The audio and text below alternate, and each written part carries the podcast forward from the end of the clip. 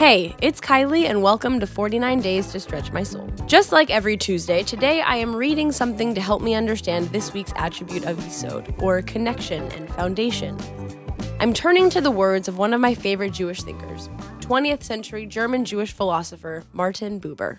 In his book I and Thou, Buber writes of how the essence of life is relationships. We depend on relationships to know God.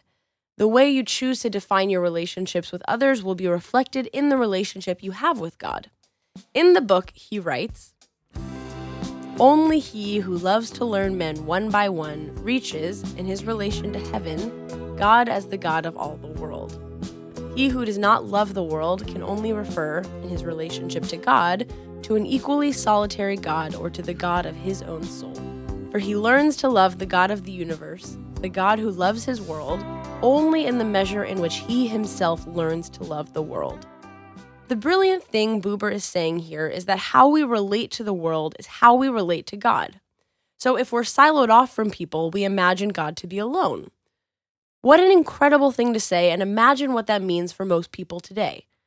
If we're relating to people through social media to the extent that we are, that's not only influencing our minds, but the way that we imagine God. We are disconnected from people, but have this false sense of being connected. Consequently, we're disconnected from God and carry a false sense of being connected to Him. I'm thinking soul cycle, astrology, loyalty to political party, things that make us feel like we're connected to something bigger when really we're just serving ourselves.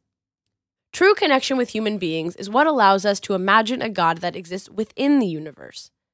Love of people helps us imagine a God that loves us. This text leaves me feeling excited about living because instead of feeling like I need to try to find God on my own, I can actually meet God all around me in the people I encounter all the time. I don't have to make any big changes or do anything drastic. Just living my life opens me up to meeting God. With that, tomorrow I'm going to go out and meet God through human connection. Until then, I'm Kylie Unell, and this is 49 Days to Stretch My Soul.